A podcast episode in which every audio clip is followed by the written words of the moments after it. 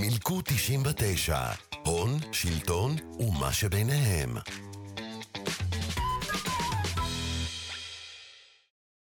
בואו נדבר על משכנתה.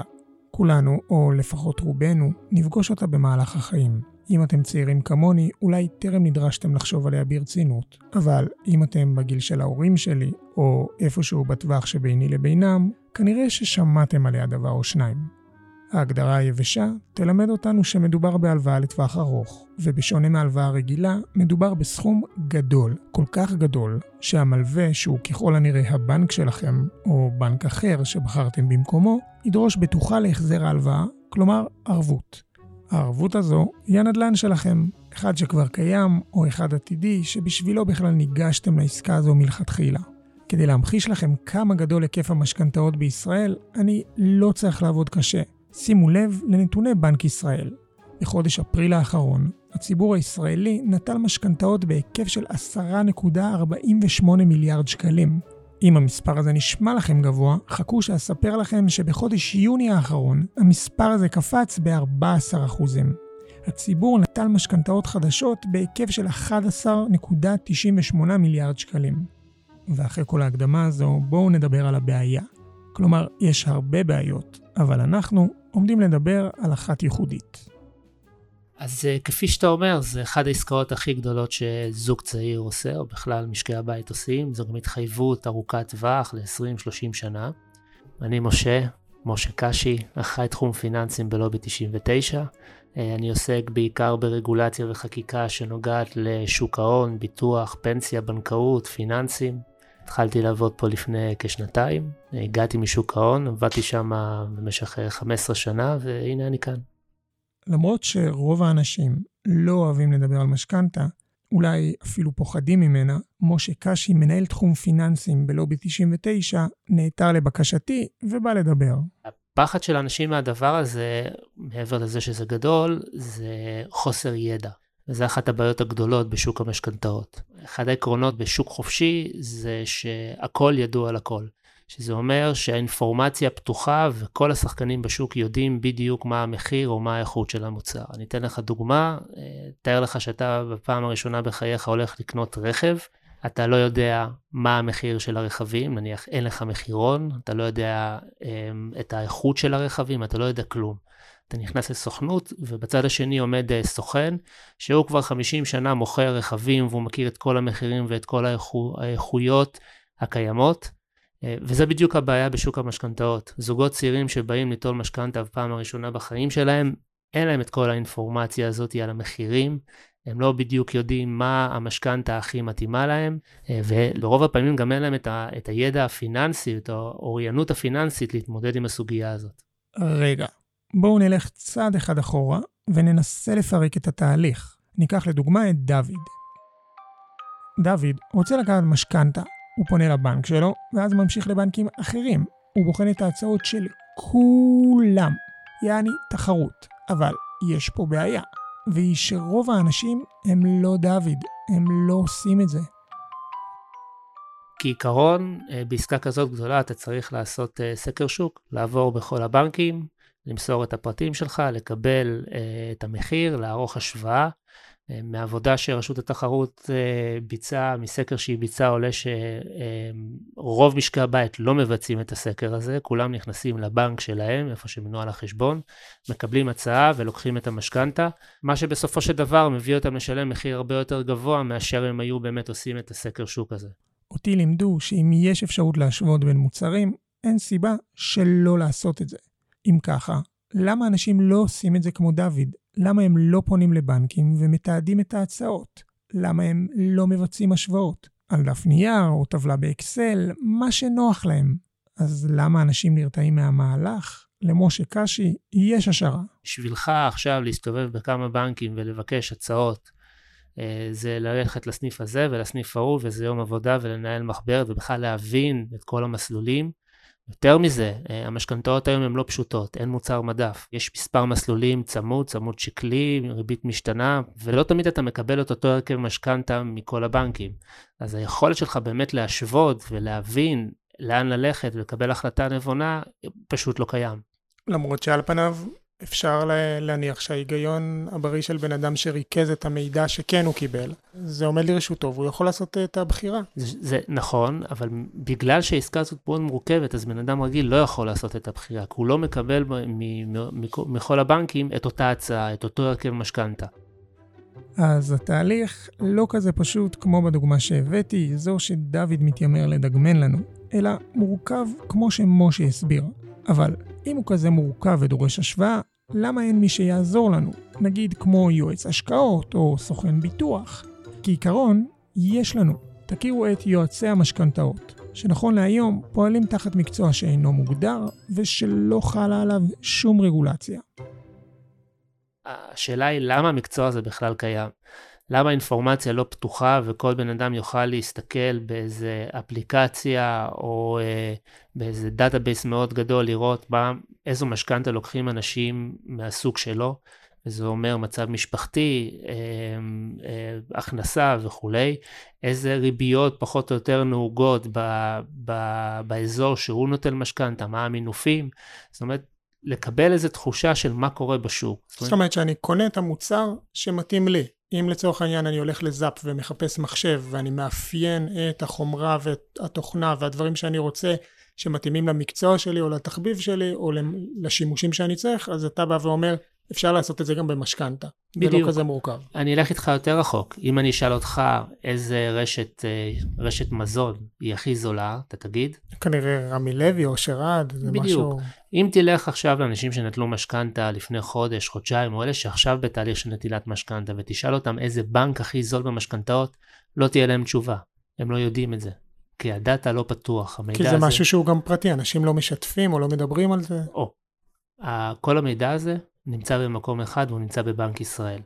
וזו רק שאלה של החלטה. אפשר לשחרר את המידע הזה של איזה בנק הכי זול במשכנתה, איזה אה, הרכב משכנתה יוצא הכי זול, איזה סוג משכנתה או תמהיל של אה, של משכנתה ומינופים לוקחים אנשים שדומים לך.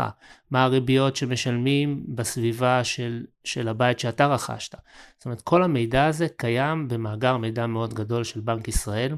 אפשר לפתוח אותו בלי לחשוף פרטים אה, מזהים על אה, אנשים ספציפיים. זאת אומרת, בממוצעים, שאתה תגיד, אני קניתי עכשיו, אני הולך לקנות בית בהדר יוסף לצורך העניין, חמישה חדרים. מה פחות או יותר הריבית שאני מקבל על בית כזה במשכנתה. אני בן 34, נשוי עם שתי ילדים, משכורת כזאת וכזאת, מה פחות או יותר הריביות, מה הסיכון שלי, מה תמהיל המשכנתה המתאים לי, והדבר הזה, ולשאלה הזאת אפשר לקבל תשובות מה database, כי זה big data ויש שם המון מידע שאפשר לעשות אינטגרציות ולהבין, שהציבור יבין פחות או יותר מה הולך בשוק. אם המידע הזה קיים בבנק ישראל, ואתה אומר שאפשר לשחרר אותו מחר, ואתה מתאר פה משהו מאוד נגיש, ושבסופו של דבר ייטיב איתנו עם ציבור הלקוחות. למה בנק ישראל לא משחרר את המידע? זו בדיוק השאלה. אנחנו דיברנו עם רשות התחרות, לרשות התחרות אין התנגדות לשחרר את המידע, היא חושבת שזה דווקא יועיל לשוק. דיברנו עם הרשות להגנת הפרטיות, גם היא חושבת שלא אמורה להיות פגיעה בפרטיות, אפשר לשחרר את המידע עם מגבלות מסוימות, שגם יתרום, יביא תועלת לציבור וגם יגן על הפרטיות. משרד האוצר גם לא מתנגדים. למה בנק ישראל מתנגד? זה צריך לשאול אותו. אה, אנחנו ממנו לא מקבלים תשובות. לפי משה קשי, מסתמן שבנק ישראל הוא הגורם שתוקע את העסק. השאלה היא, האם יש מה לעשות כדי לעקוף אותו, ואם לא לעקוף אותו, אז למצוא פתרון אחר. כי עיקרון הפתיחה של המידע וההנגשה שלו היא קבועה בחוק. אה, אנחנו מתכוונים לפעול אה, לשנות את החוק שיאפשרו לגופים מפוקחים, שזה בנקים, חברות אשראי חוץ-בנקאי, אפילו ללמ"ס, גישה למידע הזה כדי שהם ינגישו את זה לציבור, אם דרך אפליקציות, אם אה, דרך ייעוץ, אם דרך פרסומים לתקשורת. יש פה עוד אספקט uh, שחשוב לדבר עליו. יש אוכלוסיות בישראל שמודרות מאשראי. יש אזורים שאם אתה קונה שם דירה אתה לא מקבל משכנתה. יש פערים מאוד גדולים בתשואות.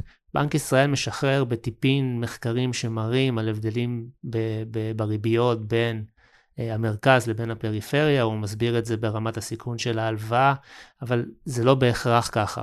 ואנחנו חושבים שאם יפתחו את הנתונים האלה, יהיה אפשר לראות באמת מי מקבל אשראי זול וזמין, ומי מודר מתחום האשראי, או שהוא משלם ריביות מאוד מאוד גבוהות, שלא בהכרח תואמות את הסיכון שלו. אתה אומר שבנק ישראל ישחרר את, ה, את המידע לכל מיני גופי אשראי או לבנקים עצמם, אבל בתחילת השיחה שלנו סימנת את הבנקים כאיזשהו גורם בעייתי שמטה את ההחלטה שלנו ומשאיר אותנו לחוד.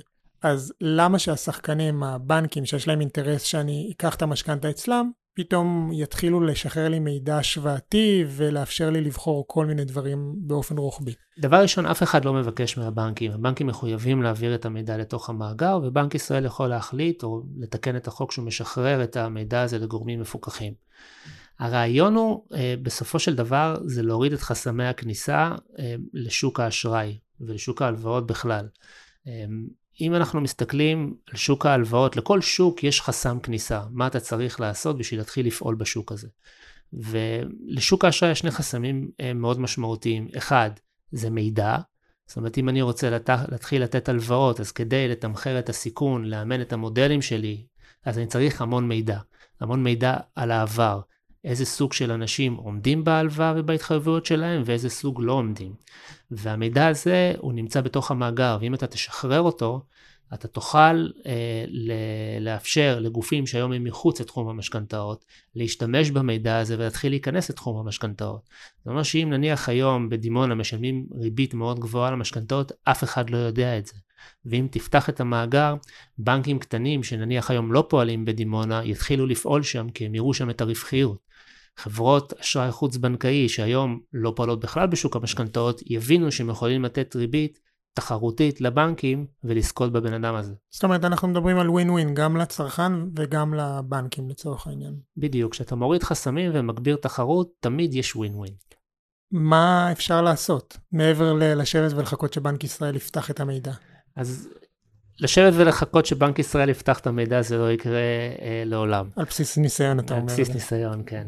אה, אנחנו פועלים להגיש אה, הצעת חוק אה, פרטית, לפתוח את המאגר הזה, כמובן זה צריך לעשות בהידברות עם משרד המשפטים, שיכול להיות שזה יבוא דרכו בצורה יותר חלקה, וזה מה שאנחנו מתכוונים לעשות לפחות בחצי שנה, שנה הקרובה. וגם עם גיבוי ותמיכה של הרשות להגנת הפרטיות, ואתה אומר שגם משרד האוצר לא מתנגד, אז סביר מאוד להניח שאם באמת ההצעה הזאת תתקדם ותהיה התכנות פוליטית בתקופה הזאת באמת בכנסת, אז בנק ישראל בעצם יחויב, ואז למעשה המידע הזה ישתחרר. בדיוק. כשמעבירים הצעת חוק, דבר ראשון צריך לראות שהגורמים הממשלתיים, קודם כל הם לא מתנגדים. זאת אומרת, אם היינו מתחילים את המהלך הזה במשרד האוצר בתור אה, גורם ממשלתי, אומר אנחנו מתנגדים, או רשות התחרות באה והייתה אומרת שזה יפגע בתחרות באופן שפותחים את המידע, או רשות להגנת הפרטיות הייתה באה ואומרת בשום פנים ואופן, כי אנחנו לא רוצים לחשוף פרטים אישיים, אז לא היה לנו יותר מדי מה לעשות. אה, והמהלך היה נעצר. עכשיו, מרגע שהם באים ואומרים שאין להם התנגדות, אה, וחלקם אפילו רואים שבמובן מסוים זה יכול לתרום לתחרות, אז מבחינתנו עשינו 70% מהדרך. עכשיו לשכנע את משרד המשפטים או דרך הצעת חוק פרטית, אה, זה ישים. זאת אומרת, אנחנו בדרך לשם. תתארו לעצמכם שהייתם יכולים לדעת באיזו ריבית תקבלו את המשכנתה המתאימה ביותר עבורכם, בקלות, כמו שאתם בודקים את מחיר הקוטג' בסופר. תתארו לעצמכם פרסומים על שלטי חוצות, מי הבנק הזול ביותר במשכנתה. זה נשמע טריוויאלי ב-2022, אז למה זה לא קורה? זה לא קורה כי בנק ישראל מסתיר את המידע מהציבור.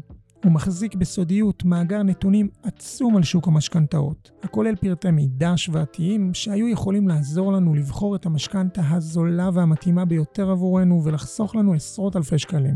את מי זה משרת? שלושה בנקים ששולטים במעל ל-80% משוק המשכנתאות, וזה האינטרס שלהם שהמידע החשוב הזה יישאר קבור במחשבים של בנק ישראל. הסתרת המידע מאפשרת להם לנצל את חוסר הידע והניסיון של ציבור הלקוחות, נגיד זוגות צעירים שלוקחים משכנתה בפעם הראשונה ולקרוא אותם בריבית גבוהה. הנגשת המידע המוחזק בבנק ישראל על שוק המשכנתאות יהפוך בעצם את הציבור לצרכן נבון יותר, יגדיל את מספר המתחרים ויוריד את הריבית שהציבור משלם על המשכנתה. אפשר וצריך לשחרר את המידע על שוק המשכנתאות תוך שמירה על פרטיות הלווים. כמו ששמענו ממשה קשי, אנחנו בלובי 99 עובדים מול בנק ישראל וכל השחקנים הרלוונטיים כדי לגרום לזה לקרות. ופה מגיע החלק שלכם. אם גם אתם חושבים שצריך להשקיף את הסיפור הזה, הצטרפו עכשיו ללובי 99 וחזקו את הפעילות שלנו. ובזמן שאתם מצטרפים, נאמר תודה למשה קשי וגם לכם המאזינות והמאזינים היקרים שלנו.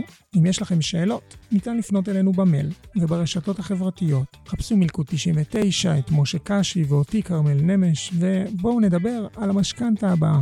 אם אהבתם את הפרק, דרגו אותנו בספוטיפיי ותשאירו תגובה באפל, וכמובן, שתפו הלאה למשפחה, חברים ויועצי משכנתאות.